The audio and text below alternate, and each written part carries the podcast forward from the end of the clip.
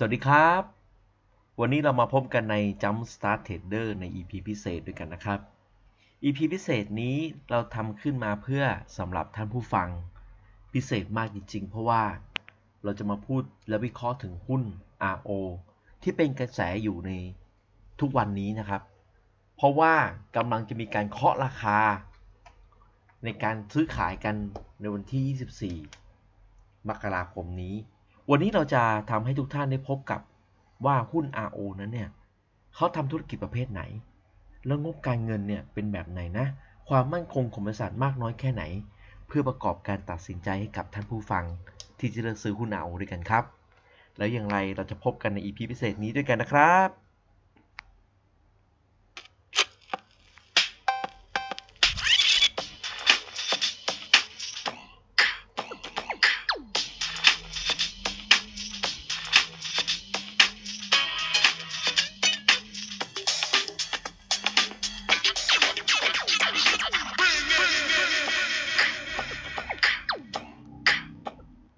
ครับผมวิทยวัฒน์ภาซอครับ ผมอ้นภูดลครับ วันนี้เรามาพบกันครับในอ่า Jump Start Trader ปกติแล้วเนี่ย ช่องของเราจะอยู่ใน Podcast Channel นะครับครับ แต่วันนี้พิเศษสุดครับ เรามาทำกันในทั้ง Facebook แล้วก็ YouTube ด้วยกันนะครับ คือต้องบอกก่อนว่าความพิเศษของมันวันนี้มันอยู่ที่ว่า เราจะมาคุยกันเรื่องของหุ้น RO ครับ คุณวิทยวัฒน์ครับ หุ้น OR เนี่ย ตอนนี้แรงมากจริงๆนะครับ คือเพื่อนๆผมเองเนี่ยก็โอ้โหมีการส่งกันมาว่าน่าสนใจมากเลยหุ้น RO เป็นแบบไหนยังไงนะ คือผมก็เลยตัดสินใจคุยกับคุณวิทยวัฒน์ว่า เฮ้ยเราลองมาทำหุ้น RO ดูดีไหม เป็นแบบพอดแคสต์ช n แนลเป็นช n แนลที่แบบว่าจะให้ความรู้ว่าหุ้น RO เนี่ยมีความเสถียรภาพมากน้อยแค่ไหน อ่า เรามาเริ่มต้นกันเลยนะครับสำหรับใน EP นี้นะครับ หุ้น RO เนี่ยเป็นหุ้นที่ประกอบธุรกิจประเภทไหนบ้างครับ คุณวิทยวัฒน์ก็ประกอบธุรกิจก็คือเป็นเชื้อเพลิงอุตสาหกรรมครับ ได้แก่น้ำมันเตานะครับ น้ำมันดีเซล และน้ำมันไบโอดีเซล B5 นะครับก๊าซหุงต้มสำหรับภาคอุตสาหกรรมก๊าซโพรเพน น้ำมันหล่อลื่น ยานยนต์ น้ำมันหล่อลื่นอุตสาหกรรม น้ำมันหล่อลื่น ชนิดพิเศษ แล้วก็เป็นผลิตภัณฑ์พิเศษ ก็จะมีพวกยางมะตอยครับ ก็คือพูดกันง่ายๆ คือเนื่องจากว่าปตปตทเนี่ยเขาเป็น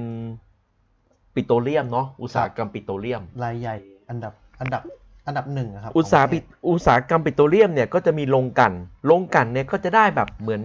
พวกน้ำมันเตาพวกอะไรเงี้ยออกมาจากโรงกลันอยู่แล้วครับเขาก็เอาตรงเนี้ยสิ่งที่ได้มาจากโรงกลันทั้งหมดเนี่ยมาขายครับ ก็กลายเป็นเขาเรียกว่าเชื้อเพลิงจากปิโตรเลียมนั่นเอง ใช่ครับ ที่ทำการค้าขายกันอยู่ มีอย่างอื่นอีกไหมครับ นอกเหนือจากเชื้อเพลิงอุตสาหกรรมปิโตรเลียมพวกเนี้ยฮะก็จะมีพวกเชื้อเพลิงเรือขนส่งนะครับ พัฒนาและจำหน่ายน้ำมัน เชื้อเพลิงสำหรับเรือขนส่งที่เดินทางนะครับ ทั้งในประเทศและ และนอกประเทศนะครับ แล้วก็มีเชื้อเพลิงนะครับท่าอากาศยานนะครับของปตทนะครับ ที่เราได้เห็นดังรูปที่สไลด์โชว์โอ้นะครับรูปนี้เราทำมาให้ก็ชัดเจนใช่ครับมากนะ ให้เห็นว่าเออแบบ บริษัทประกอบธุรกิจอะไรบ้างนะครับ แล้วก็ได้รับการยอมรับจากสายการบินพาณิชย์ชั้นนำทั่วโลกเลยนะครับ ก็คือเป็นเชื้อเพลิงพวกแบบเกี่ยวกับเรือขนส่งใช่รวมไปถึงใช่ครับท่าอากาศยานด้วยนะใช่ครับก็แบบพวกเครื่องบินอย่างเงี้ย ถ้าเราถ้าเราไปที่สนามบินเราไปนั่งเครื่องบินเราจะเห็นว่า เออมันมีรถมาเติมน้ำมันที่เครื่องบินนะ ก่อนที่เราเนี่ยจะขึ้นเครื่องครับ นั่นแหละรถพวกนั้นเนี่ยเขาคือเขาประกอบธุรกิจประเภทนั้นด้วยอื เติมน้ำมันให้กับเครื่องบิน สุดยอดเลยนะถูกไหมครับธุรกิจใหญ่ก็แสดงโตว่ามีความเกี่ยวข้องกับบริษัทน้ำมันเชื้อเพลิงของเครื่องบินไหมฮะ มีความเกี่ยวข้องกันครับ อ่า เดี๋ยวเราจะมาเล่าให้ฟังนะครับ นี่เราก็จะมาพูดถึงภาพรวมก่อนว่า เอาภาพรวมก่อนอะหลายๆเดี๋ยวมาคนเจาะลึก ใช่ครับ เออ เดี๋ยวมาเจาะลึกกันในแต่ละตัวเดี๋ยมาเจานะครับ หลายๆ คนยังไม่รู้ว่า เอ๊ะเขาก่อตั้งมาเนี่ย อ่า บริษัทจำหน่ายน้ำมันเชื้อเพลิงอากาศยานเนี่ยที่มีคุณภาพ ก่อตั้งมาตั้งแต่ปีนะครับ พศสองห้าหนึ่งแปดนะครับสองห้าหนึ่งแปดผมยังไม่เกิดเลยนะครับ คุณวิทยวัฒน์ผมก็ยังไม่เกิดครับ แสดงว่ายาวนานมากจริง ๆ นะครับ ใช่ครับ เป็นธุรกิจที่เก่าแก่มากๆอืเลยนะครับมก็คือน้ำมันเชื้อเพลิงเครื่องบินเนี่ยนะครับอืมก็มีรถเติมน้ำมันเชื้อเพลิงอากาศยานทั้งหมดจำนวนรวมกว่า 60 คันนะครับ มีรถเติมน้ำมันใช่ครับเชื้อเพลิงเครื่องบินแล้ว60ก็คัน ให้บริการเติมน้ำมันในสนามบินครอบคลุม 15 สนามบิน 15 สนามบินนะครับ ในประเทศ ในประเทศไทยรวมนะทั้งครับ รวมทั้งยังมีบริการในต่างประเทศกว่า 75 สนามบิน ต่างประเทศอีก 75 สนามบินนะครับ ใน 15 ประเทศ ใน 15 ประเทศ โอ้โหยแสดงว่าธุรกิจการเติมน้ำมันเครื่องบินเนี่ย ก็ไม่ธรรมดาเลยจริง ใช่ครับอื้อหือสุดยอดๆมีธุรกิจอื่นอีกไหมครับ เขาประกอบธุรกิจอื่นอีกไหมคือเขาก็สำหรับแบบหุ้นว่า RO ตัวเนี้ย คือเขามีจุดจุดจ่ายน้ำมันนะครับ อันนี้เพิ่มเติมนิดนึง มีจุดจ่ายน้ำมัน เก็บสำรองน้ำมัน เชื้อเพลิงเนี่ยอากาศยานณคลังน้ำมัน อากาศยานทั่วประเทศ7แห่งนะครับ อ๋ออัอันนี้ก็สามารถเข้าไปดูในกลุ่มคือเก็บน้ำมันเข้าสำรอง สามารถเข้าไปรีเสิร์ชข้อมูลในเว็บไซต์ได้นะครับ สถานีบริการเติมน้ำมันอากาศยานณสนามบินต่างๆ ทั่วประเทศ รวม 12 แห่งอืมอันนี้ก็สามารถเข้าไปใน Google Map ได้เลยนะครับ สมัยเนี้ยเวลาเราหาข้อมูลอะ มันก็จะหาไม่ข้ยาอกมูลเนอะในอินเทอร์เน็ตหมดแล้วก็ค่อนข้างที่จะมีเกือบใช่ครบคแหรับละคือมันอยู่ในแมปอะเราจะหาอะไรหาร้านอะไรหาอะไรเงี้ย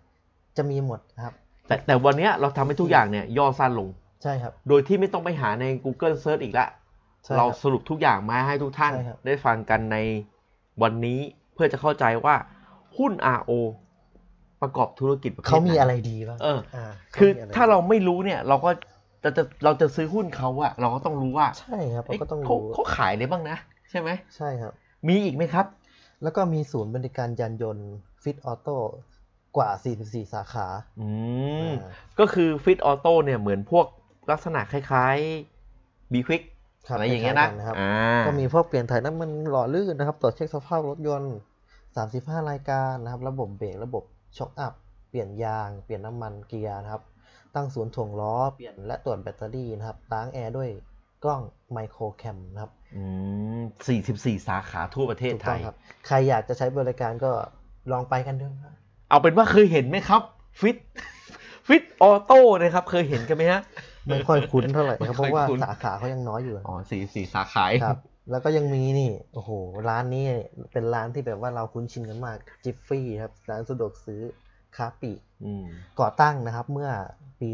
2550นะครับ ก็ 13 ปีแล้วนะครับ แล้วก็มีสาขาจำนวน 150 สาขา จะสาขาเนี่ยตั้งอยู่บนเส้นทางคมนาคมสายหลักนะครับ ทั้งในกรุงเทพและต่างจังหวัดบริการตลอด 24 ชั่วโมงนะครับ แล้วก็มีร้านชานมไข่มุกนะครับ แล้วก็ เพียเพียริเทียนะครับกว่าร้อยสาขา แล้วก็มีเท็กซัสแล้วก็มีติ่มซำนะครับฮะติ่มซำด้วยเหรอ มีมีมีติ่มซำด้วยครับโอ้โหแล้วก็มีนะครับ นี่ยอดฮิตมากเลยนะครับ ในออนไลน์นะครับเป็นกระแสมากคาเฟ่อเมซอนนะครับคาเฟ่มีซอนคือเราเราก็ไปหาข้อมูลมาให้นะครับ ว่าคาเฟ่อเมซอนเนี่ยนะครับ มีกี่สาขานะครับคาเฟ่อเมซอนเนี่ยตอนเนี้ยมีอยู่ 3,200 สาขานะครับ ในประเทศเนี่ยมีอยู่ 2,800 กว่าสาขานะครับโอ้โหเยอะมากต่างประนะเทศ ต่างประเทศมี 200 สาขานะครับ จะอยู่ที่กัมพูชาเนี่ยกัมพูชานี่ชอบกินกาแฟอเมซอนมากเลย สังเกตดูนะครับ150สาขาครับเยอะนะ ประเทศลาว51สาขานะครับ ฟิลิปปินส์15เมียนมา8โอมาน5สิงคโปร์3ญี่ปุ่น2มาเลเซีย1จีน1เวียดนาม1 เยอะสุดกัมพูชานะ เดี๋ยว เยอะจริง อันนี้พูดคร่าวๆก่อนนะครับ เดี๋ยวเราจะมาเจาะลึกกันอีกรอบหนึ่งนะครับเพื่อความเข้าใจเพิ่มมากขึ้น แล้วก็มีธุรกิจการตลาดอะไรอีกฮะ ยังมีอีกนะครับ ยังไม่หมดยังไม่หมดนะ มีอะไรอีกครับ ไม่คือเขาก็การตลาดของเขาเนี่ยนะครับ กระจายไปในต่างประเทศได้แก่ธุรกิจหลักเนี่ยประกอบไปด้วยธุรกิจน้ำมันนะครับ ธุรกิจค้าปลีกน้ำมันผ่านสถานีบริการ ตลาดตลาดพาณิชย์น้ำมันนะครับก๊าซ ปิโตรเลียม และเชื้อเพลิงอื่นๆ ร้านค้าจิฟฟี่ ร้านกาแฟ ร้านกาแฟ คาเฟ่อเมซอนนะครับ ฟิตออโต้ แล้วก็ส่งออกพวกน้ำมันเบนซินนะครับ น้ำมันอากาศยาน น้ำมันดีเซล ก๊าซปิโตรเลียมเหลว น้ำมันหล่อลื่นครับ ยางมะตอย ลูกค้าประเทศเพื่อนบ้านเนี่ยเช่น ลาว กัมพูชา เมียนมา ฟิลิปปินส์ จีน และร่วมทุนในในประเทศเพื่อนบ้าน เช่นสิงคโปร์อืมอะไรอย่างเงี้ยครับ อืมก็คือพูดกันง่าย ๆ ก็คือว่าเขาเอาผลิตภัณฑ์ที่เขาขายในประเทศไทยบางอย่างเนี่ย ไปไปทำการค้าขายกับต่างชาติด้วยนั่นแหละ ครับ นั่นคือภาษานี้เลยนะฮะแล้วนอกจากนั้นยังมีอะไรอีกฮะ แล้วก็มีบัตรเครดิตนะครับ ที่เราคุ้นชินกันบัตรเครดิต บัตรเครดิต นิติบุคคลเติมน้ำมัน เคยเห็นไหมบัตรบัตรที่แบบว่าขึ้นข้างหน้าบัตรเครดิตที่เป็นแบบ PTT เอาไว้สะสมแต้ม เอาไว้อย่างนี้ ซึ่งพิเศษมากกว่าอย่างอื่นถูกต้องครับ พูดกันง่ายๆไปลิงก์กับลิงก์กับธนาคาร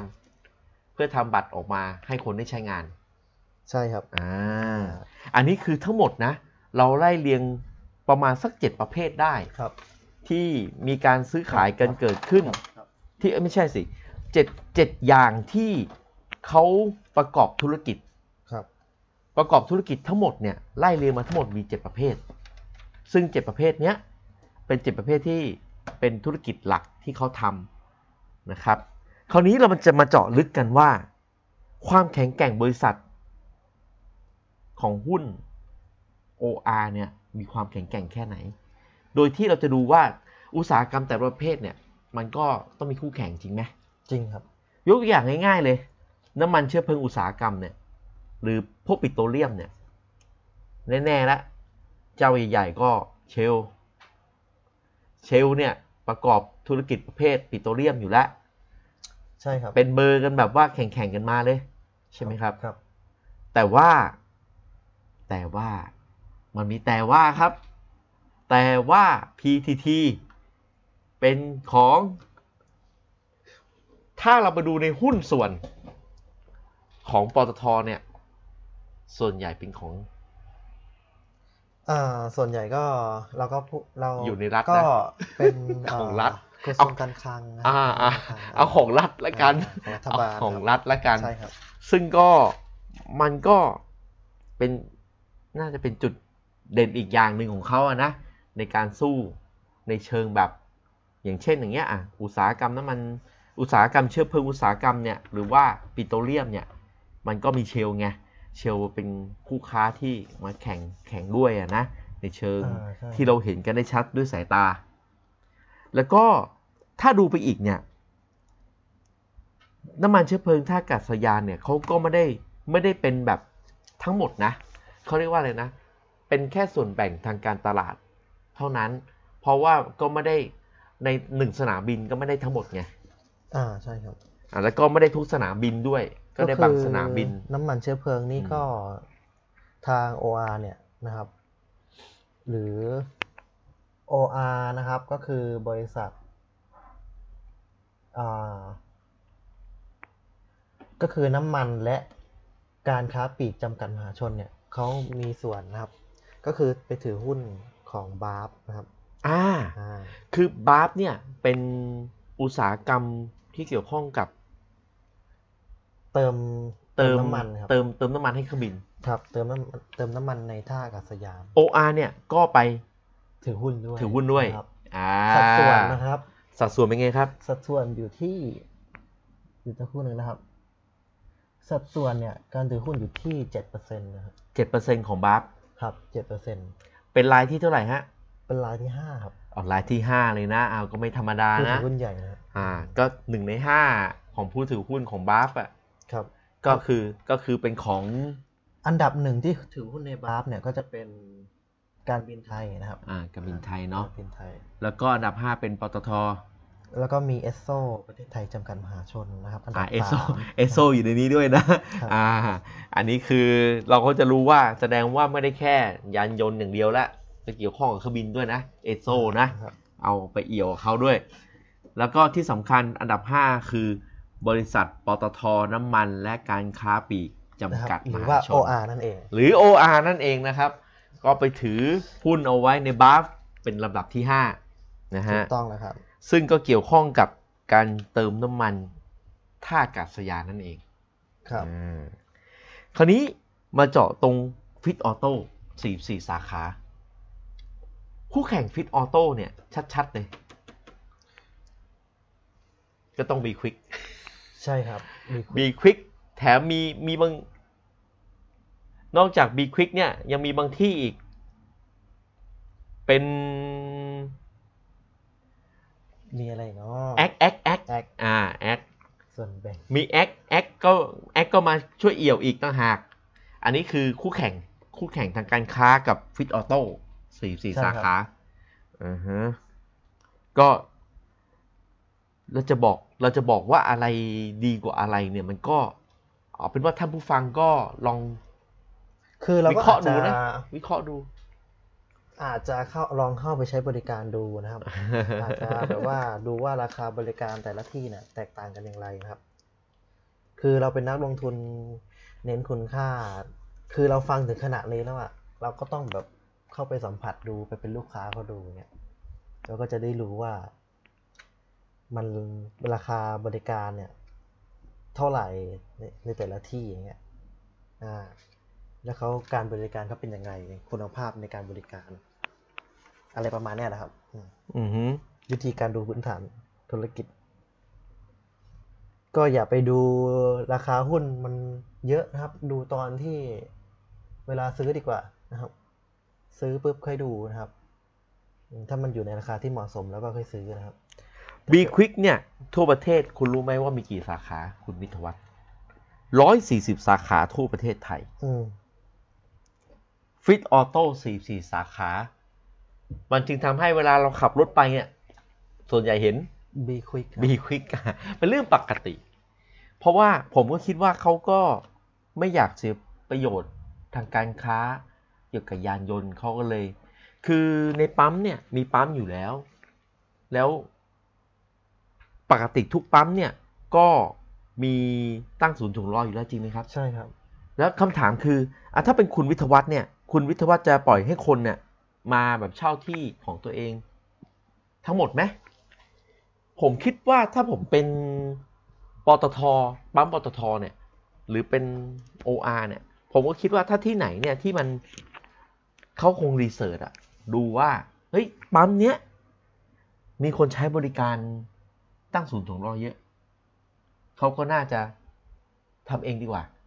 ผมว่าสี่สี่สาขาเนี่ยเขาเลือกทำในปั๊มอะนะอ๋อก็ก็เป็นกลยุทธ์ของเขานะของเขาอะใกรเนอะขยายธุรกิจ แต่บีควิกเนี่ย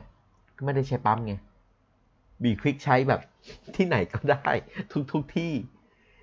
อ่ามันก็เราจะบอกเทียบสาขาว่าเฮ้ยบีควิกร้อยสี่สิบสาขา กับฟิตออโต้สี่สิบสาขาเนี่ย มันจะสู้ได้ไหมเนี่ยฟิตออโต้คือจะดูแบบนั้นทั้งหมดเนี่ย ผมว่าก็ไม่ได้นะ เพราะว่าสุดท้ายแล้วเนี่ย ก็ต้องดูด้วยว่า เขาแข่งตลาดไหน แข่งกับใครเนาะอย่างอย่างฟิตออโต้เนี่ยก็มีปั๊มอยู่แล้วอะเปิดในปั๊มสิก็ใช่ครับเป็นอีกตลาดหนึ่งอะอีกประหยัตดลาดหนึ่งอืมมันมันมันมันก็เป็นปั๊มของตัวเองใช่ไหมอ่ามันก็เป็นปั๊มของตัวเองอะ แล้วแทนที่จะให้คนอื่นมา มาแบบเอาเงินในส่วนตรงเนี้ย เพราะว่ามีคนเข้าเยอะอ๋อใช่ก็ครับก็เปลี่ยนเป็นของตัวเองซะใช่ผมเลยคิดว่าสี่สาขาเนี่ยมีเหตุผล มีเหตุมีเหตุผลของก็เขา ก็เหมือนเราอะครับ เราทำธุรกิจอะเราเปิดร้านเออมาอย่างเงี้ยคนอื่นมาเช่ากับเราทำเองอะอืมก็เราก็ทำเองดีกว่าปะเราก็ทำถ้ามันดีอะถ้าเราทำได้นะเรถ้ามันดีนะ ถ้ามันแบบกำไรเยอะนะทำเองดีกว่าถูกป่ะ อะจิฟฟี่ไอ้จิฟฟี่เนี่ยน่าสนใจ เมื่อก่อนเนี่ยเราเห็นจิฟฟี่เนี่ยเต็มไปหมดมาคู่กับปตทปุ๊บปุ๊บปุ๊บปุ๊บทุกที่ใช่เลยครับใช่ครับ แต่ตอนเนี้ยอะอย่างเช่นเนี่ยผมเพิ่งไปอ่าพะเยามานะ ไปพะเยามา เสร็จปุ๊บ เส้นทางทุกเส้นทางที่ไปเนี่ย ของปตทอะส่วนใหญ่เป็นจิฟฟี่หรือเซเว่นฮะเซเว่นเซเว่นปตทคู่กับเซเว่นไม่ใช่จิฟฟี่ เออแสดงว่าผมคิดว่าเนี่ยที่เขาบอกว่าจิฟฟี่ร้อยห้าสิบสาขา มันก็คงจะจริงอะ่ะแต่ปตทมีมากกว่านั้นไงครับ แล้วก็ปตทเขาก็คงคิดว่าอืมถ้าอะถ้าถ้าเป็นคุณวิทยวัฒน์เนี่ย สมมติเซเว่นมาแบบขอเอี่ยวด้วย เป็นคุณเป็นวิทยวัฒน์เป็นเป็นคุณวิทยวัฒน์เนี่ยคุณวิทยวัฒน์จะปล่อยให้หลุดมือไหมซีพีนะซีพีนะ ไม่ถูกไหก็มต้องอนุรักษ์อนุรักษ์เอ่อธุรกิจดั้งเดิมเอาไว้ คือนะครับคือถ้าเป็นผมเนี่ยผมก็เลยคิดว่าอะอันไหนที่อนุรักษ์ของจิฟฟี่ไว้ก็อะจิฟฟี่ไป ใช่ครับ อันไหนที่ให้ไปทำคู่ค้ากับเซเว่นได้ ก็เอาเซเว่นดีกว่า ก็ก็อย่างที่เขาบอกว่าเขาเขาเขาเอ่อจิฟฟี่เนี่ยจะอยู่เส้นทางสายหลักนะครับ แต่ว่าส่วนใหญ่ที่เราเห็นน่ะเซเว่นก็เริ่มเริ่มเยอะขึ้น อยู่ในสายหลักเลยใช่ครับอยู่ในสายหลักอยู่เลในยสายหลักเลยตอนเนี้ยมันมันคงผสมปนปนๆกันไปอะนะ อะอันนี้อันนี้คือต้องบอกว่าผมคิดว่านะผมอันนี้ผมก็แค่แค่คิดนั้น ผมไม่รู้ว่ามันจริงอย่างนั้นไหม แต่ผมคิดอย่างนี้ว่า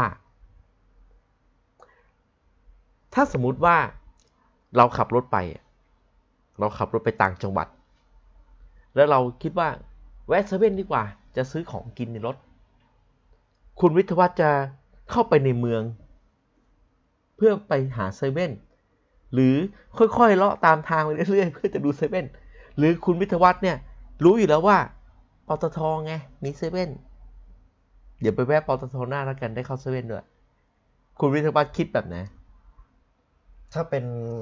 นักเดินทางสยหนักเดินทางสายหลักเออเจอร้านไหนก็เข้าร้านนั้นครับ ส่วนใหญ่ก็คือจะเห็นปตทคู่กับเซเว่นไงใช่ครับ คู่กัน เราก็จะแบบว่าอะถ้าอยากจะแวะเซเว่นนะก็ลงปตทเข้าเข้าเข้าห้องน้ำด้วย แวะเซเว่นด้วย แต่แต่ตอนเนี้ยส่วนใหญ่จะเจอแต่เซเว่นอะเซเว่นทั้งนั้นแหละเอาเพราะเอาเอาตามตรงเลยตามเพราะว่าผมผมคิดว่านะเขาคงคิดอย่างนี้ไงคิดว่ามันเป็นจุดขายไงคนกำลังขับรถอยู่เงี้ย นักเดินทางอะจะแวะเซเว่นเนี่ยง่ายสุดก็รู้อยู่แล้วปตทมีเซเว่นไงมันก็เป็นจุดขายอีกอย่างหนึ่งที่ทำให้ปตทเนี่ย มีคนเข้าลูกคุณวิทยาวัฒน์ลองสังเกตดิปั๊มที่มีคนเยอะๆในการเข้าอะ เส้นทางหลักอะปั๊มอะไร ปตทครับอ่านั่นไงห้องน้ำสะอาด มีเซเว่นเติมน้ำมัน แถมตอนนี้ไม่พอ มีไก่ KFC มีอะไรหลายอย่าง โอ้โห ถ้าไปเจอปั๊มปตทใหญ่ ๆ นะ มีครบทุกอย่างเลยแวะปั๊มเดียว ได้หมดเลย ทุกอย่าง จังฟงจังฟู้ดอยู่ในนั้นหมดทุกอย่าง แวะปั๊มเดียวครบเลย แถมบางทีมีการ์ดอ่า NGV ให้เติมอีกนาน อันนี้คือปั๊มใหญ่จริงๆผมก็เลยคิดว่าเออนะ ถ้าถ้าเป็นผมเป็นเป็นปตทผมก็คงจะต้องทำการค้าร่วมอะกับเซเว่นดังนั้นจิฟฟี่เนี่ยจึงมี 150 สาขาก็ไม่แปลก ก็ไม่ได้ทั้งหมดของปตทปั๊มปตทที่มีอะอ่าคราวนี้อเมซอนนะอเมซอนนี่ถูกพูดถึงกันเยอะอเมซอนนี่สาขาเยอะมากครับเยอะจริงนะ เริ่มเริ่มเริ่มเยอะขึ้นเพราะเยอะว่าเยอะขึ้นจริง ก็ธุรกิจอเมซอนก็ถือว่าเป็นธุรกิจที่แบบว่ามหาชนนะครับ ก็ถือว่าครองครองใจคนไทยนะครับๆอืมของก็ของใช้คนไทย อร่อยครับ อร่อยอยู่เออก็คืออันนี้อันนี้อันนี้อันนี้จริงๆนะ อันนี้จริงๆอันนี้ก็คือ เอาคนใกล้ตัวแล้วกัน คือมีแต่คนกินอเมซอนคนใกล้ตัวผมเวลาเดินทางอะ ไม่กินสตาร์บัคนะกินอเมแวะซอนแวะอเมซอนแวะผมก็ไม่รู้ว่า ผมก็ไม่รู้ว่า หลายคนจะเป็นเหมือนคนใกล้ตัวผมไหมนะ แต่ว่าทุกครั้งที่ขับรถไปต่างจังหวัดเนี่ย จะต้องแวะซื้อที่อเมซอนถามว่าราคาแพงไหม ผมว่าไม่แพงนะ แล้วคุณภาพของกาแฟเนี่ย มันก็เข้มข้นดีนะอเมซอนเนี่ย มันก็คือผมว่ามันก็สู้ได้นะ ในบรรดาแวะปั๊มทุกปั๊ม ถ้าจะเลือกแวะเนี่ย ดูเหมือนเรื่องหลักการตลาดของเมซอนเขาอาจจะดีก็ได้นะแต่ก็คนส่วนใหญ่ก็แวะกันเยอะเลยนะโอ้ต้องต่อคิวอะบางที่อะต่อคิวซื้อกาแฟกันเลยทีเดียวที่ก็ปั๊มรอสเมชาติซอนก็อร่อยครับอร่อยอืมเอารสชาติดีด้วยแล้วนะก็ราคาเหมาะสม อืมใช่ใช่เขาก็เลยแข่งกับเอ่อสตาร์บัคได้ สตาร์คืบัคอราคาสูง คือมันต้องอย่างนี้นะสูงกว่า Amazon มันต้องคิดว่า วันเนี้ยสตาร์บัคเนี่ยเขาไม่ได้บุกตลาดปั๊มไงใช่ไม่มีเลยนะครับไม่มีสตาร์บัคไม่มีเลยนะสตาร์บัคต่างจังหวัดไม่มีเขาไม่บุกตลาดปั๊มเขาไม่สามารถทำได้เลย ใช่ต่างจังหวัดมันคนละเวกันสตาร์บัคอะก็คือมีทั่ว ๆ ไปอะแต่ไม่ได้ไม่ได้บุกที่ปั๊มไงแต่ว่าอันเนี้ยเขาเป็นเขาเป็น ก็คืออยู่ในเครือกันอยู่แล้วครับครับก็ทำในปั๊มปตท มันก็คือมันก็คือเป็นหลักการตลาดของเขานั่นแหละก็บุกตลาดปั๊ม คนเดินทางอะไรแบบเนี้ยยังไงก็ได้คราวเนี้ยที่พูดมาทั้งหมดเนี่ยส่วนใหญ่เนี่ย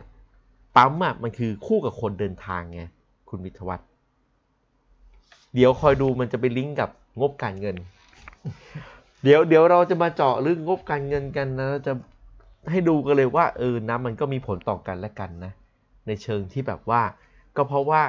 มาตั้งแต่ปั๊มที่เหมาะกับนักเดินทางและถ้าเกิดวันดีคืนดีไม่มีการเดินทางเลยจะเกิดอะไรขึ้นอือฮึเหมือนอย่างแบบโควิด เนี่ยอะจำได้ไหมครับ ปีที่แล้วเนี่ย ช่วงเดือนเมษาจำได้ครับ เดือนเมษาเนี่ย กรุงเทพคือห้ามไปไหน เราไม่ได้กลับไปต่างจังหวัดใด ๆ ทั้งสิ้น เรา เราต้องอยู่กับบ้าน อยู่กับเหย้าเฝ้ากับเรือนคือไม่ได้ไปไหน เพราะช่วงโควิดระบาดในช่วงนั้น แสดงว่าไม่ค่อยเดินทาง เดี๋ยวใช่ครัเราบมาดูงบการเงินว่าช่วงไตรมาสสองปีสองห้าหกสามเนี่ย เป็นยังไง มีผลจริงไหม ผมว่ามันไม่ได้มีผลเพียงแค่ปั๊มนะ มันจะมีผลต่อเนี่ย อเมซอนอะไรทั้งหมดพ่วงไปด้วยกัน มันก็จะอยู่ที่งบการเงินแล้วล่ะ ที่เราเดี๋ยวเราจะมาเจาะให้ท่านผู้ฟังทุกท่านได้รู้ด้วยเนาะใช่ครับโอเคอ่านะครับงบการเงินนะครับอะอันนี้ธุรกิจประมาณนี้ เดี๋ยวเรามาดูงบการเงินกันต่อเลยใช่ครับไหนๆก็พูดเกิดมาแล้วเรามาเคลียร์งบการเงินให้ท่านผู้ฟังได้ทราบนะครับอาเชิญคุณวิทยาวัฒน์เลยฮะ ตั้งแต่ปีปีหกศูนย์นะครับ อ่า เอาเลยครับ ปีหกศูนย์นะครับ งบการเงินของ OR นะครับ เดี๋ยวจะนะครับ ให้ดูกันนะครับว่า งบของเขาเนี่ยเป็นอย่างไร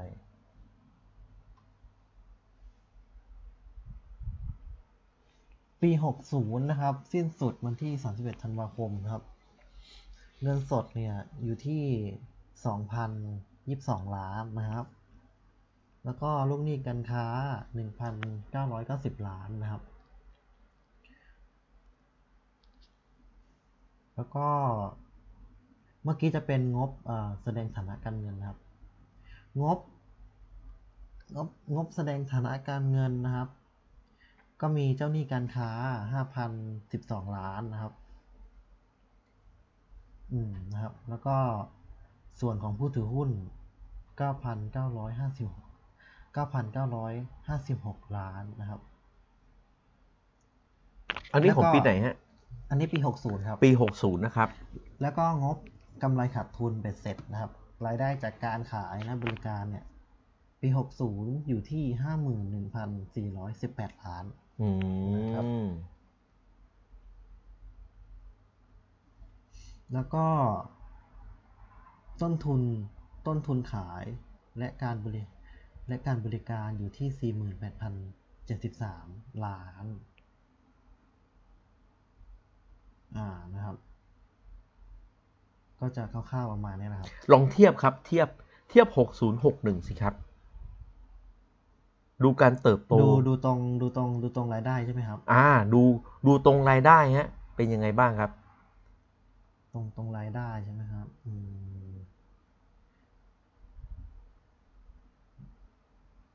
สัก ครู่นะครับ โอเคห้าหมื่นนะครับ ปีหกศูนย์ปี60รายได้50,000ล้าน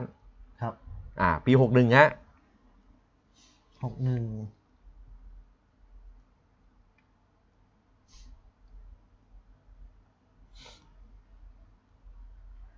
ปี60 50,000ล้านนะครับรายได้หกหนึ่งเนี่ยนะครับ เงินสดเพิ่มขึ้นนะครับ จากสองพันสี่ร้อยสิบสองล้านเนี่ย เป็นหนึ่งหมื่นสี่ร้อยสี่สองล้านนะครับโอ้โหเงินสดเพิ่มขึ้น ก็คือถือว่ามีเงินสดเนี่ยในบริษัทเยอะขึ้นนะ ถูกต้องครับ จากจาก 60 มา 61 แล้วแล้วก็ลูกหนี้การค้าเนี่ยเพิ่มขึ้น ถ้าเราวิเคราะห์ง่ายๆก็คือ ถ้าลูกหนี้การค้าเพิ่มขึ้นเนี่ย แน่นอนครับ รายได้เพิ่ม แน่นอนอยู่กำแล้วไรเพิ่ม อ่าแน่นอนอยู่อะแล้วเดี๋ยวเราจะมาดูกันว่า แล้วรายได้ เขาเนี่ยจะเพิ่มเป็นเท่าไหร่นะครับ แล้วก็สินทรัพย์เนี่ย สินทรัพย์ก็เพิ่มครับ สินทรัพย์เพิ่มขึ้นด้วยใช่ครับ สินทรัพย์เพิ่อืมมแล้วส่วนผู้ถือหุ้นนะครับ เพิ่มไหมฮะสินทรัพย์สินทรัพย์เนี่ยจากเก้าหมื่นหกพันเป็นหนึ่งแสนสี่หมื่นสี่พันล้านนะครับโอ้เก้าหมื่นเป็นแสนเลยนะ แล้วก็งบ งบอ่า แล้วก็มีเจ้าหนี้การค้าเนี่ยเพิ่มขึ้น แน่นอนครับ มันต้องเพิ่มอยู่แล้วครับกำไรนะรายได้เพิ่เอ้ยมรายได้ครับรายได้ต้องเพิ่มอยู่ละ กำไรก็ต้องเพิ่มนะครับ เพราะอ่าว่า เจ้าหนี้การค้าเนี่ยเพิ่มขึ้นนะครับงั้นดูรายได้เลยฮะดูรายได้เสร็จแล้วขอดูผู้ถือหุ้นด้วยเพิ่มไหมรวมส่วนของผู้ถือหุ้นเนี่ยนะครับเพิ่มไหมครับส่วนของผู้ถือหุ้นนี่ลดลงครับ อ้าวลดลงเหรอโอ้ลดลง หน้าแปลกนะ หน้าแปลกนะ แล้วก็รายได้ล่ะครับ รายได้นะครับ รายได้ที่เพิ่มขึ้นมาแบบก้าวกระโดดเอ๊ะมันแปลกนะ คุณวิทยวัฒน์รายได้เพิ่มขึ้นทำไมส่วนผู้ถือหุ้นเนี่ย ลดลงนะรายได้เพิ่มขึ้นส่วนผู้ถือหุ้นลดลง แสดงว่ามันไปกองอยู่หนี้สินสิอ่าครับ มีความเป็นไปได้ไหมครับ คือต้องต้องเรียนผู้ฟังแบบนี้นะครับว่างบการเงินเนี่ย มันถูกแบ่งออกเป็น 3 ก้อนใหญ่ ๆ นะครับ เป็นแบบนี้นะครับ คือสินทรัพย์ สินทรัพย์จะเท่ากับหนี้สินบวกส่วนของผู้ถือหุ้นครับ คือสินทรัพย์เนี่ย ในสินทรัพย์นั้นเนี่ย มันมี 2ส่วนที่แฝงอยู่ข้างในสินทรัพย์ คือสินทรัพย์นั้นเป็นหนี้อายกตัวอย่างง่าย ๆ นะ อย่างผมเนี่ยมีบ้านหนึ่งหลัง มีรถหนึ่งคัน และยังติดธนาคารอยู่ คราวเนี้ยถ้าเป็นอย่างเงี้ยก็คือแสดงว่าผมมีสินทรัพย์นะ บ้านหนึ่งหลังรถหนึ่งคัน แต่บ้านอะเป็นหนี้ยังไม่หมดไงยังไม่หมด อันนี้คือกำลังทำให้เห็นฮะนั่นหมายความว่าถ้าส่วนผู้ถือหุ้นเยอะจะดีมาก เพราะว่าใช่ครับหนี้น้อยไงนี่น้อย อ่าหนี้มันน้อยไง ถูกไหมครับ ถูกแล้วครับ ถูกต้องครับ เออ เพราะว่าสินทรัพย์จะเท่ากับหนี้สินบวก ส่วนผู้ถือหุ้นครับ ดังนั้นผมเลยเมื่อกี้เลยแปลกใจอย่างหนึ่งว่า เอ๊ะรายได้เนี่ยปี 61 มากกว่าปี 60 แต่ทำไมส่วนผู้ถือหุ้นเนี่ย คิดว่าเมื่อกี้น้อยกว่า เมื่อกี้งบเมื่อกี้ผมไม่แน่ใจว่าเขาคาดเคลื่อนหรือว่าเราดูผิดก็คืออาจจะ เราอาจจะดูคาดเคลื่อนลงเนี่ยครับ ตัวเลขก็ ปี 2560 นะครับ อยู่ที่547,000ล้าน แก้ไขนิดนึงนะครับ อ่า แก้ไข แก้ไข ปี2560อยู่ที่547,251ล้านนะครับ ปี61เพิ่มขึ้นมานะครับ594,128ล้าน อันนี้คือ อันนี้คือรายได้ รายได้นะ จากการขายและการให้บริการ ใช่ แต่ผู้ถือหุ้นไง ส่วนผู้ถือหุ้นเนี่ย ดันกลับลดลง นี่คือประเด็นที่อ่าน่าสนใจนะ ใช่ครับ รายได้เยอะขึ้น แต่ส่วนผู้ถือหุ้นเนี่ย ลดลงไง อันนี้ก็น่าคิด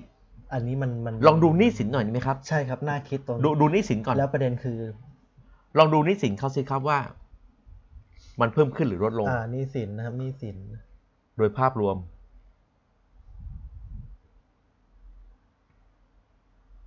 ตัวมันอาจจะเล็กนิดนึงนะครับ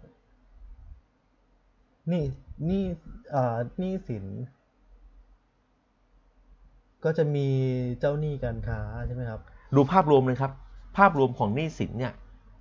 ปีหกหนึ่งกับหกศูนย์เนี่ย มันเป็นยังไงฮะ เพิ่มขึ้นหรือลดลง ในส่วนของหนี้สินนี่สักครู่นะครับ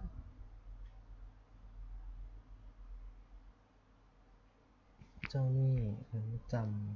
ำเจ้าหนี้การค้า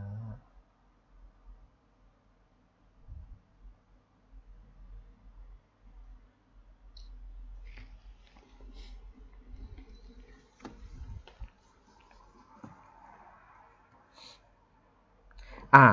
อย่างนี้นะครับก็คือผมดูเทียบให้เลยแล้วกันนะฮะ ทรัพย์สินสินทรัพย์เนี่ย ของปี 61 เนี่ยอยู่ที่ 144,000 ล้านบาท ในขณะที่สินทรัพย์ของ 60 นะครับ น้อยกว่า 61 นะครับ อยู่ที่ 96,000 ล้านบาทโดยประมาณนะครับ อันนี้คือสินทรัพย์นะครับ ปี 61 มากกว่า มากกว่าปี 60 ถึง 50,000 50,000 ล้านเลยทีเดียว ในขณะที่หนี้สินนะครับ หนี้สินของปี 61 เนี่ย อยู่ที่ 116,000 ล้านบาท ในขณะที่ 60 เนี่ย 54,000 ล้านบาท เห็นไหมครับ หนี้สินเยอะขึ้น หนี้สินเนี่ย ปี 61 เยอะขึ้นนะ จึงทำให้นี่ครับ ส่วนของผู้ถือหุ้นครับ อ่า ส่วนผู้ถือหุ้นนะฮะ ปีหกหนึ่งนะครับ สิ้นสุดอยู่ที่สองหมื่นเจ็ดพันล้านบาท ในขณะที่หกศูนย์สี่หมื่นหนึ่งพันล้านบาทเห็นไหมครับ ผู้ถือหุ้นลดลงเพราะว่าหนี้สินมากขึ้นนี่ฮะใช่ครับอ่า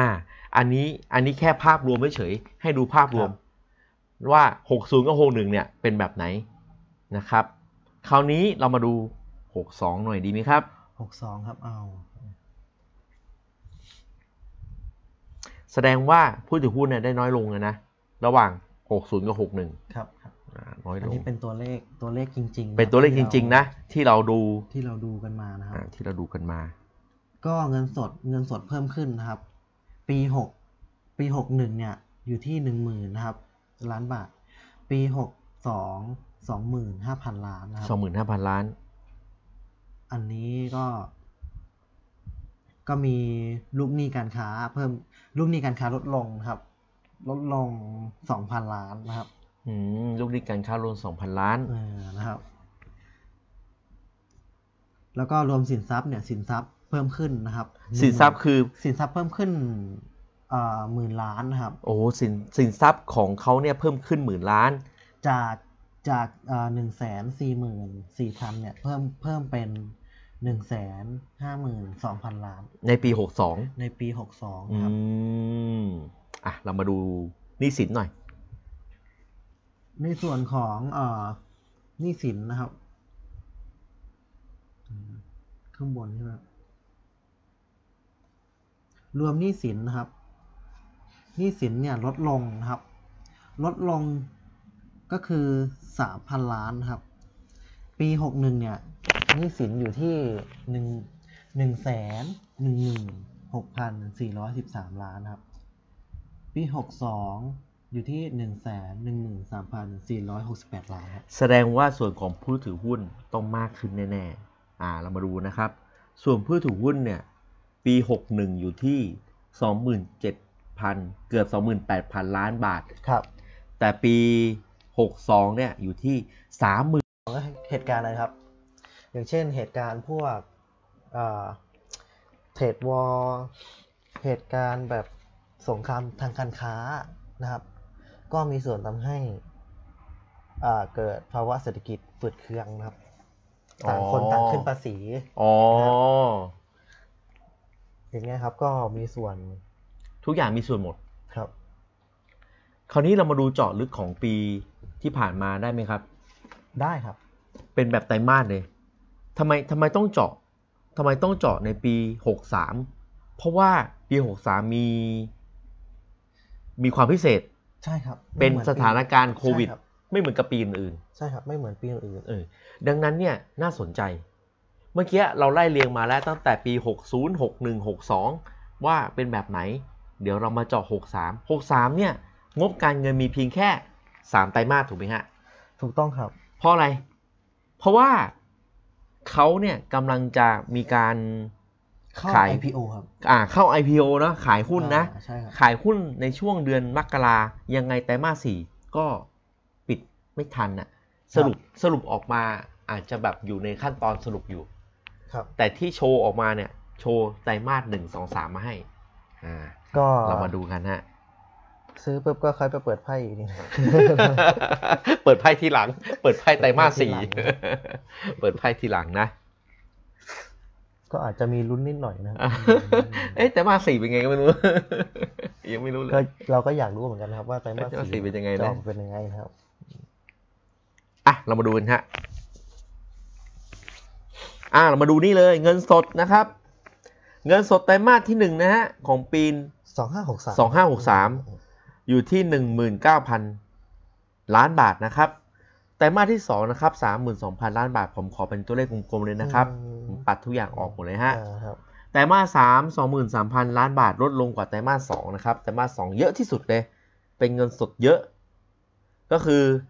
ไตรมาสหนึ่งเนี่ยหนึ่งหมื่นเก้าพันล้านเนาะไตรมาสสองสามหมื่นสองและไตรมาสสามสองหมื่นสามพันล้านบาท ที่เยอะเนี่ยไตรมาสสอง คุณวิทยาวัฒน์คิดว่าทำไมไตรมาสสองอะมีเงินสดเยอะจริง ตั้งสามหมื่นสองพันล้าน เก็บไว้เยอะเพราะว่า เก็บเอาไว้ครับเพราะว่าอาจจะเป็นเพราะว่าใกล้สถานการณ์ใกล้ไหม IPO หรือไม่ก็สถานการณ์โควิดแม้ก็โควิดไม่รู้ว่ามันจะออกหน้าไหน เราไม่รู้ว่าเขาเราไม่รู้สิ่งที่เราพูดเนี่ยมันจะเป็นหน้าไหนอะไรอย่างเอเงี้ยอคือผมคิดว่าอันนี้มัเป็นนเรื่องภายในครับอ้าวยกตัวอย่างง่าย ๆ เลยใช่ก็เหมือนเราอะอะคุณวิทยาวัฒน์สมมุติว่าเกิดอะไรขึ้นอย่างเงี้ยมีสถานการณ์โควิดใช่ ครับคุณวิทยาวัฒน์จะซื้อของไหมฮะ ก็ไม่คงคงเก็บเป็นเงินสดดีกว่า คือขนาดเราอะยังเก็บเงินสดเลย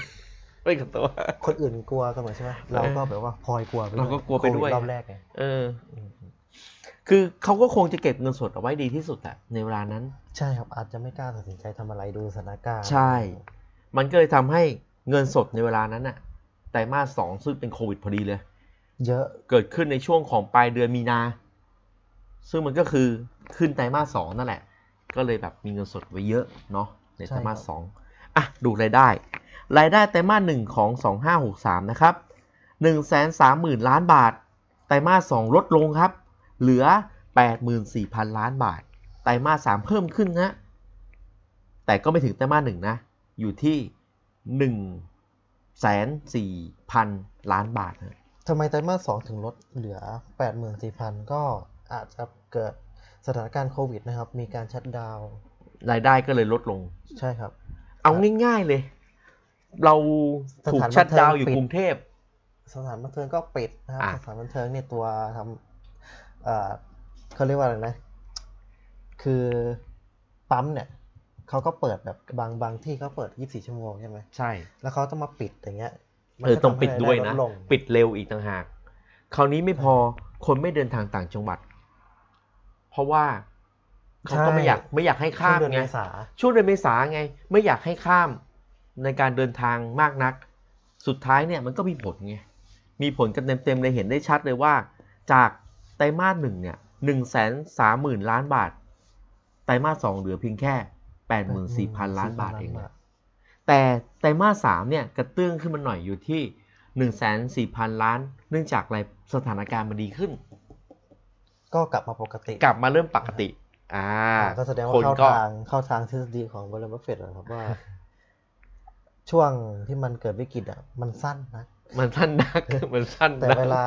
ช่วงช่วงความสุขเนี่ยมันจะยาวมากโอ้เลยโหมันจะยาวมากเลยนะ แต่ว่าคนเนี่ย ส่วนใหญ่จะทนได้หรือเปล่าเวลาเกิดช่วงวิกฤตสถานการณ์อะอืมจะกล้าที่จะซื้อไหม จะกล้าอืมที่จะลงทุนไหมอะไรอย่างเงี้ยครับ อ่าเรามาดูต้นทุนการขายและการให้บริการบ้างนะครับ ต้นทุนการขายและการให้บริการนะครับแต่มาหนึ่งของ 2563 นะครับ 122,000 เกือบ 3,000 และ 2,000 ปิ่มปิ่มๆล้านบาทไตรมาส2ลดลงครับ เหลือเพียงแค่ 77,000 ล้านบาทเองไตรมาส3นะครับ เพิ่มขึ้นมานิดนึง 94,000 ล้านบาท นี่คือต้นทุนการขายและการให้บริการ อย่างที่บอกว่ามันเจอสถานการณ์โควิด การให้บริการและการขายต่างใช่ๆคก็รับแล้วลดก็น้อยผลลงกระทบผลกระทบที่คนที่มีผลกระทบก็คือพนักงานนะครับ งานน้อยลงน้อยลงอยู่แล้ว แต่มาสสองอะใช่โดนโควิดเต็มเต็มๆแต่มาสสามเริ่มดีขึ้น บางคนก็ตกงาน สถานการณ์เริ่มดีขึ้นไงอยู่ดีเพราะว่าก็ตกงานอะไรอืม พอไตรมาสสามเนี่ยสถานการณ์เริ่มดีขึ้นคราวเนี้ยต้องมาดูไตรมาสสี่อ่า นั่นแหละอย่างที่บอกไม่เห็น ยังไม่เห็นยังไม่เห็นนะ ต่อไปครับ อันนี้เราอยู่ในเรื่องของอาสินทรัพย์อยู่นะ ต่อไปนะในเรื่องของค่าใช้จ่ายในการบริการ ค่าใช้จ่ายในการอะบริหารครับค่าใช้จ่ายในการบริหารเนี่ยไตรมาสหนึ่งสองห้าหกสามอยู่ที่สองพันสามร้อยล้านบาทนะฮะไตรมาสสองนะครับเพิ่มขึ้นนะครับ อยู่ที่สามพันหนึ่งร้อยล้านบาทฮะไตรมาสสามลดลงมานิดนึงนะครับสองพันแปดร้อยล้านบาท อันนี้คือค่าใช้จ่ายในการบริหารนะฮะก็ในสถานการณ์โควิดน่าจะการบริหารเยอะขึ้น คิดว่านะ ก็ไม่รู้ว่ามาจากอะไร แต่ก็ไตรมาสสองเนี่ยเยอะขึ้นจากครับ2,003 ล้าน เป็นครับ3,100 ล้านบาทนะฮะโดยรวมนะครับทรัพย์สินเอ้ยสินทรัพย์โทษทีครับอ่าโดยรวมสินทรัพย์นะฮะไตรมาสหนึ่งนะครับ1 4 7 0 0 0ล้านบาทนะฮะ ไตรมาสสองลดลงนิดนึงนะครับ 1 4 6 0 0 0 ล้านบาทครับไตรมาสสามกลับเข้ามานะครับ เหมือนไตรมาสหนึ่งนะฮะ ใกล้เคียงมากขึ้นนิดหน่อย อยู่ที่ 1 4 7 0 0 0 ล้านบาทครับ อันนี้สรุปเรื่องของสินทรัพย์ให้ฟังแล้วมาดูหนี้สินหมุนเวียนบ้างนะครับ หนี้สินหมุนเวียนของปี 2563 นะครับของหุ้น RO นะฮะ บริษัทนี้นะครับ อันที่1นะครับ เจ้าหนี้การค้า ไตรมาสหนึ่งนะครับ 23,000 ล้านบาท ไตรมาสสองลดลงมานิดนึง 22,000 ล้านบาท ไตรมาสสามเพิ่มขึ้นฮะ แล้วก็เยอะสุดเลย 24,000 เกือบ 5,000 และล้านบาท เริ่มเริ่มเริ่มกลับมานะคบเริ่มกลับมาแล้วภาวะปกตินะคเริ่รับมมาภาวะปกติมากขึ้นอืมอันอันเจ้าหนี้อันนี้คือเจ้าหนี้การค้า ต่อไปเงินกู้ระยะยาวนะครับ เงินกู้ระยะยาวเนี่ยพอๆกันเลยฮะ ในทุกๆไตรมาสหนึ่งกับสองเนี่ยคล้ายๆกันเลยอยู่ที่ 45,000 46,000 ล้านไม่บาทไปไหนมาไหนโดยประมาณ แล้วก็ไตรมาสสามนะครับลดลงมานิดนึงนะครับ 42,000 ล้านบาทครับ นี่คือเงินกู้ระยะยาวนะครับ ต่อไปฮะ อันนี้สำคัญ เงินมัดจำถังก๊าซนี่เงินมัดจำถังก๊าซนะครับ เงินมัดจำถังก๊าซเนี่ยไตรมาสหนึ่งนะครับอยู่ที่11,700 ล้านบาทนะครับครับไตรมาสสองอยู่ที่ 11,700 ล้านบาทเหมือนกันนะครับครับไตรมาสสามก็ 11,700 ล้านบาทนะฮะอันนี้ก็ต้องต้องบอกก่อนว่าอันนี้คือเท่าๆกันครับสาเหตุสาเหตุของความเท่ากันก็คือ ผมว่าลูกค้าถังก๊าซนะไม่เปลี่ยนแปลงครับก็ยังใช้อยู่นะครับ คือธุรกิจอาหารเนี่ยมันก็ยังเดินได้อะผมว่าในช่วงโควิดเนี่ยในช่วงโควิดเนี่ยอืมก็ คนก็ยังซื้อแก๊ปอะไรกันอยู่นะ อาหารก็ยังกินกันอยู่อะ มันก็ไม่ได้ผลกระทบมากเท่าที่ครับเท่าไหร่นักนะฮะ คือผมคิดว่ามันก็ยังเดินได้อยู่ทางแก๊สก็ไม่น่าจะมีผลอะไรมากนะครับโอเคก็ตลาดก็แบบว่าทรงๆนะครับทรงๆก็ไม่โตมากไม่อะไรมากนะครับ หรือภาษาคุณเขาเรียกว่าไซด์เวย์นั่นเองคือถ้าเกิดรวมไซด์หเวย์นี้สินครับนะครับไซด์เวย์หนี้สินโดยรวมเนี่ยมาตราไอ้ย โทษทีฮะไตรมาสหนึ่งนะครับ มีอยู่ที่หนึ่งแสนเก้าพันน่ะโทษทีหนึ่งแสนประมาณเนี้หนึ่งแสนเก้าพันเก้าร้อยล้านบาท ไตรมาสสองนะครับหนี้สินลดลงนะครับอยู่ที่หนึ่งแสนแปดพันล้านบาทนะครับไตรมาสสามนะครับลดลงมานะครับหนึ่งแสนหกพันล้านบาทก็นะครับอาจจะมีการชำระหนี้ออกไปบางส่วนนะครับชำระหนี้ออกไปหรืบางเอส่วอนอาจตัวเลขตัวเลขที่ลดลงก็จะเป็นนะครับอ่า เงินกู้ระยะยาวนะครับอืเงินมกู้ระยะยาวนะครับ ก็ส่วนของผู้ถือหุ้นนะครับ รวมส่วนของผู้ถือหุ้นไตรมาสหนึ่งเนี่ยอยู่ที่สามหมื่นเจ็ดพันล้านบาทนะครับไตรมาสสองเนี่ยสามหมื่นเจ็ดพันหกร้อยนะครับไตรมาสสามเนี่ยอยู่ที่สี่หมื่นหนึ่งพันสองร้อยอ่าก็เริ่มเพิ่มขึ้นนะครับ ส่วนผู้ถือหุ้นเยอะขึ้นด้วยไตรมาสสุดท้าย ใช่ครับ เยอะกว่าไตรมาสหนึ่งสองอีก ก็เอาไปพิพิจารณากันดูนะครับ เราก็วิเคราะห์ให้ได้ฟังนะ ใช่ครับแล้วก็เพื่อ ให้ท่านผู้ฟังเนี่ยได้พิจารณาดูกระจ่างนะครับแล้วจากหลายๆอย่าง อันนี้ทีนี้เรามารวมกันนะครับว่าไตรมาสปีหกสองเนี่ยหกสองเนี่ยคือเต็มปีนะครับ เดี๋ยวก่อนนะครับ สักครู่นะ อ่าอ๋อ มันจะมีไตรมาสเนี่ย ที่เราจะดูเนี่ยต่อไปก็คือเก้าเดือน สิ้นสุดเดือน สิ้นสุดวันที่สามสิบกันยานะครับ เทียบปีหกสองกับปีหกสามนะครับ เทียบกัน ปีหกสองเนี่ยงวดเก้าเดือนเนี่ยอยู่ที่รายได้นะครับสี่แสนสามหมื่นล้าน ปีหกสามเนี่ยอยู่ที่สามแสนหนึ่งหมื่นเก้าพันล้าน ลดลงครับ อืม ก็เอาไปพิพิจารณากันดูนะครับ ก็ในส่วนของ ในส่วนของ กระแสเงินสด เดี๋ยวสักครู่หนึงนะครับ ในส่วนของ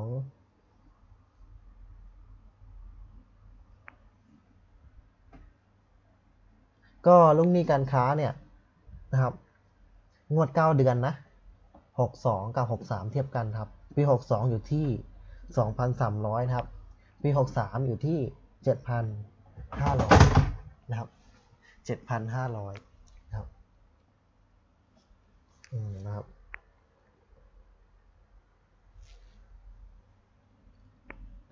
กำไรกำไรนะครับกำไรลดลงครับ ปี 62 อยู่ที่ 8,900 ครับ ปี 63 อยู่ที่ 5,800ล้านนะครับ อันนี้งวด9เดือนนะครับ งวด9เดือนนะ ไม่ได้งวดเต็มปีนะครับ เดี๋ยวอาจจะเข้าใจผิดนะครับ ว่าถ้าเอ๊ะทำไมน้อยจังนะครับ อ่าก็จะสรุปให้นะครับ ประมาณนี้นะครับ แล้วก็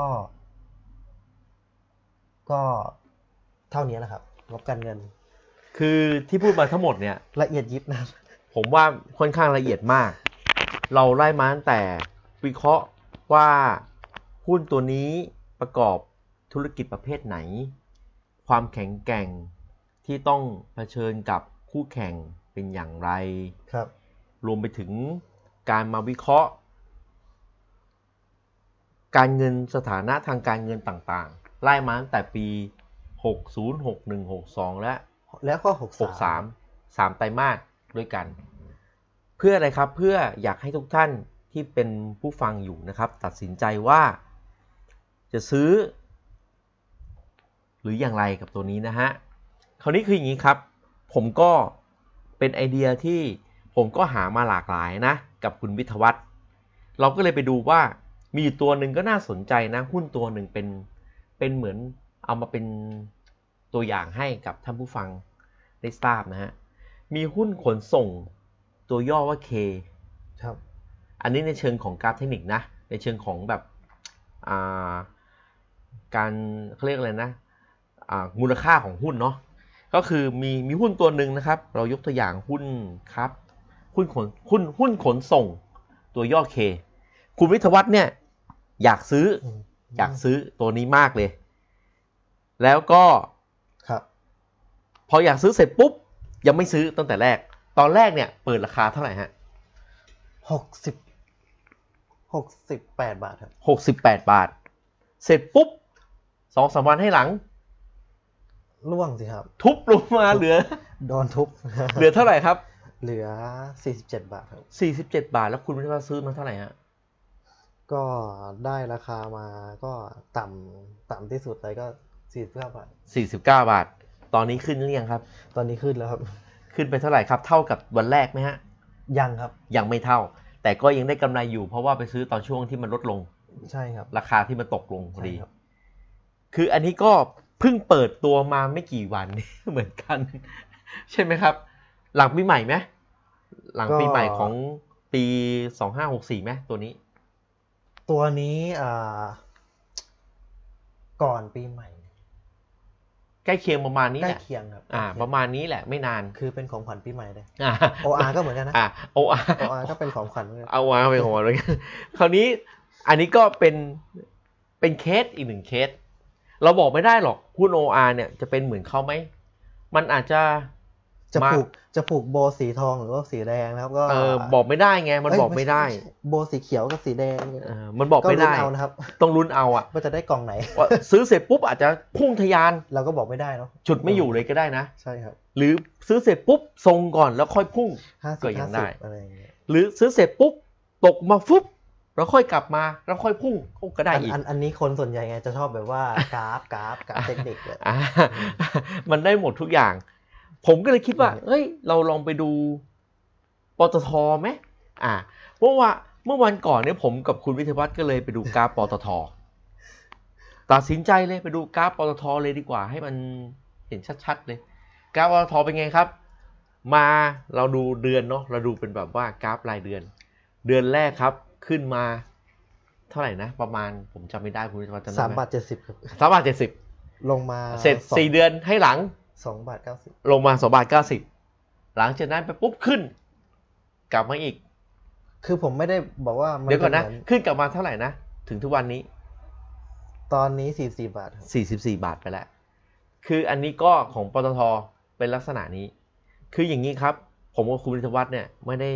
ไม่ได้ชี้นำว่าไอ้หุ้นตัวเนี้ยมันจะเป็นยังไง ถูกต้องครับ แต่นี่คือลักษณะของหุ้น มันเป็นธรรมชาติของหุ้นมันเป็นธรรมชาติของหุ้น แล้วก็กลไกกลไกตลาดตลาดของหุ้นอ่ามันเป็นลักษณะประมาณนี้ มันก็เป็นเพียงแค่อีกหนึ่งประเด็นฉุกคิด ที่ให้ท่านผู้ฟังเนี่ยได้วิเคราะห์และคิดในทุกๆมุมครับ ก็เพียงเท่านั้นครับ อย่างที่เราบอกครับว่า หุ้นตัวนี้อาจจะแบบพอซื้อปุ๊บทะยานเลย ไม่ฉุดไม่อยู่เลยก็ได้ หรือหุ้นตัวนี้ซื้อปุ๊บทรงก่อนในราคาที่ท่านท่านผู้ฟังไปซื้อมา แล้วก็ค่อยทะยานก็ยังได้ หรือซื้อมาปั๊บล่วงไปนิดนึง แล้วกลับมาเท่าเดิมแล้วก็ทะยานก็ได้ มันได้หมดอะ มันบอกไม่ได้ไงคือ เอาให้นึกนึกเห็นภาพเลยนะหุ้นเนี่ยมันเหมือนเครื่องบินใช่ไหมครับเป็นยังไงครับอตอนเนี้ยเขาอาจจะแบบว่า เตรียมตัวเทคออฟอ๋อเทียมตัวเทคออฟเราไม่รู้ว่าเทคออฟไปแล้ว ขนาดเครื่องบินที่เรานั่งอะเออ เราเห็นเราเรายังเห็นในข่าวใช่ไหมครับอ่าเทคออฟไปเพลิงไหม้โอ้โหอย่างนั้นเลยเหรอ คือมันห้าสิบห้าสิบอะครับ มันมันก็บอกไม่ได้คืนะอการลงทุนเนี่ยมีเอคอวามมีความเสี่ยงเสมอเสมอ เขาถึงบอกว่าการลงทุนมีความเสี่ยงไงครับ เสมอด้วยนะ ใช่ครับ เสมอด้วยนะ มันก็บอกยาก แต่อย่างนี้ครับ ผมกับคุณวิทยวัฒน์เนี่ย ก็มีหน้าที่ในการที่แบบคือหาข้อมูลหาข้อมูลมาให้ช่มากที่สุดอืมเท่าที่จะเป็นไปได้ เพื่อเป็นประโยชน์กับท่านผู้ฟังจใช่ริงๆนะครับอย่าก็อยากให้แบบว่าเอ่อสิ่งที่เราแบ่งปันไปเนี่ยก็อยากให้มันเป็นประโยชน์มากที่สุดนะครับ ก็เป็นอะไรที่เราตั้งใจอยู่แล้วนะครับ ที่อยากจะมาแชร์ลิงก์นะใช่ครับอยากจะแชร์ลิงก์นะครับ ให้กับท่านผู้ฟังทุกท่านเนี่ยได้รับข่าวสารประโยชน์ แล้วก็การวิเคราะห์มากที่สุด ผมคิดว่าพวกเราก็หาข้อมูลมากันเยอะนะ เพื่อที่จะวิเคราะห์ในวันนี้ให้กับท่านผู้ฟังทุกท่านเนี่ยได้ฟัง ใช่ครับ ผมก็อยากจะบอกนะครับว่าก็ขอฝากนะครับ ฝากกับช่องพอดแคสต์ของเรานะครับ แล้วก็ไม่ว่าจะเป็นช่อง YouTube นะครับ Facebook นะครับ ก็ขอฝากกดชื่อช่องติดตามชื่อช่องเลยครับ ชื่อช่องอ่า Jump Start Trader นะครับ Jump Start Trader นะฮะครับครับ อันนี้ก็เป็นบอร์ดบอร์ดแคสต์นะครับมีมีพอดแคสต์ podcast นะครับอ่าแล้วก็มีพอดแคสต์ด้วยอ่าช่องช anel ของ YouTube ของเราเองนะ ช anel YouTube เราก็เพิ่งกำลังเริ่มต้นในการทำเนาะ ครับแล้วเราก็จะมีอ่าเรื่องราวดีๆ แบบเนี้ยออกมาแบ่งอยู่ปันเรื่อยๆ นะครับเพื่อไม่พลาดนะครับ แล้วก็เป็นกำลังใจให้กับอ่าเรานะครับ ครับผมก็อยากจะให้กดติดตามอ่ากดติดตามกันหน่อยนะกดกระดิ่งนะครับ เออกดไลค์กดแชร์นะครับแชร์ให้ด้วย ใช่ครับ เพื่อเป็นประโยชน์ต่ออ่าต่อคนที่กำลังจะสนใจอ่าคนสนใจะครับหุ้นตัวนี้หุ้นตัวนี้อยู่นะครับ ซึ่งเราก็บอกไม่ได้ว่าใครสนใจบ้างครับ ก็เลยอยากให้ช่วยกันแชร์หาเพื่อนๆนะครับ ที่รู้จักแล้วก็คนในแวดวงที่เทรดกันอยู่แล้วนะฮะหรือว่าเล่นหุ้นกันอยู่แล้วนะครับ คราวนี้ประกาศข่าวนิดนึงก่อนที่จะจบในวันนี้นะครับ หุ้นตัวนี้ RO นะครับเคาะราคา IPO อ่ามาที่ OR เออโทษทีฮะเคาะราคาหุ้นอยู่ที่ RO นะคะ เคาะราคา IPO อยู่ที่ 16ถึง18 บาท ใช่ไหมครับ PE อยู่ที่ 23.9 ถึง 26.9 เท่านะครับ PE คือเลยครับ อธิบายหน่อย PE ก็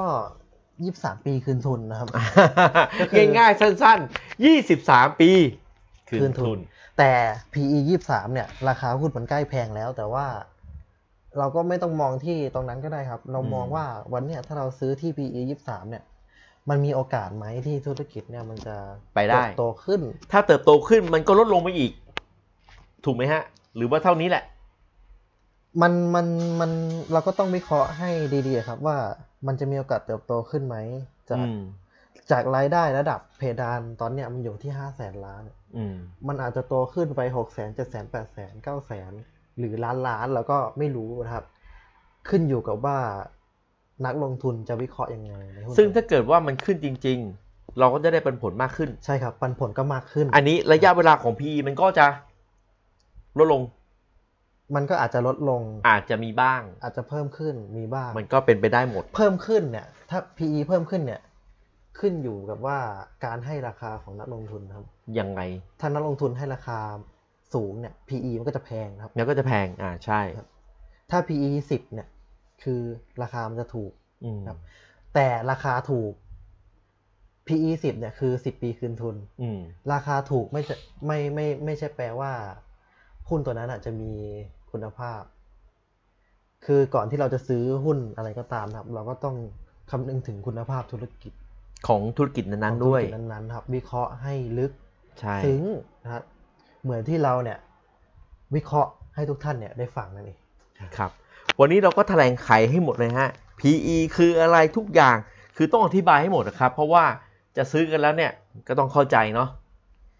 แล้วก็รายย่อยนะครับจะเปิดจองในวันที่ 24 มกรานะครับ ถึง 2 กุมภานี้ จะเปิดให้รายย่อยได้จองกันนะครับ โอเคครับโอเคสำหรับครับหุ้น OR นะครับ ก็ประมาณนี้ 1 ชั่วโมงครับพอหอมปากของคอในการวิเคราะห์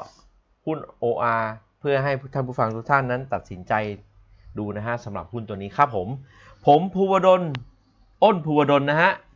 ผมวิทยวัฒน์ภาสอครับ วันนี้เราทั้งสองคนต้องขอ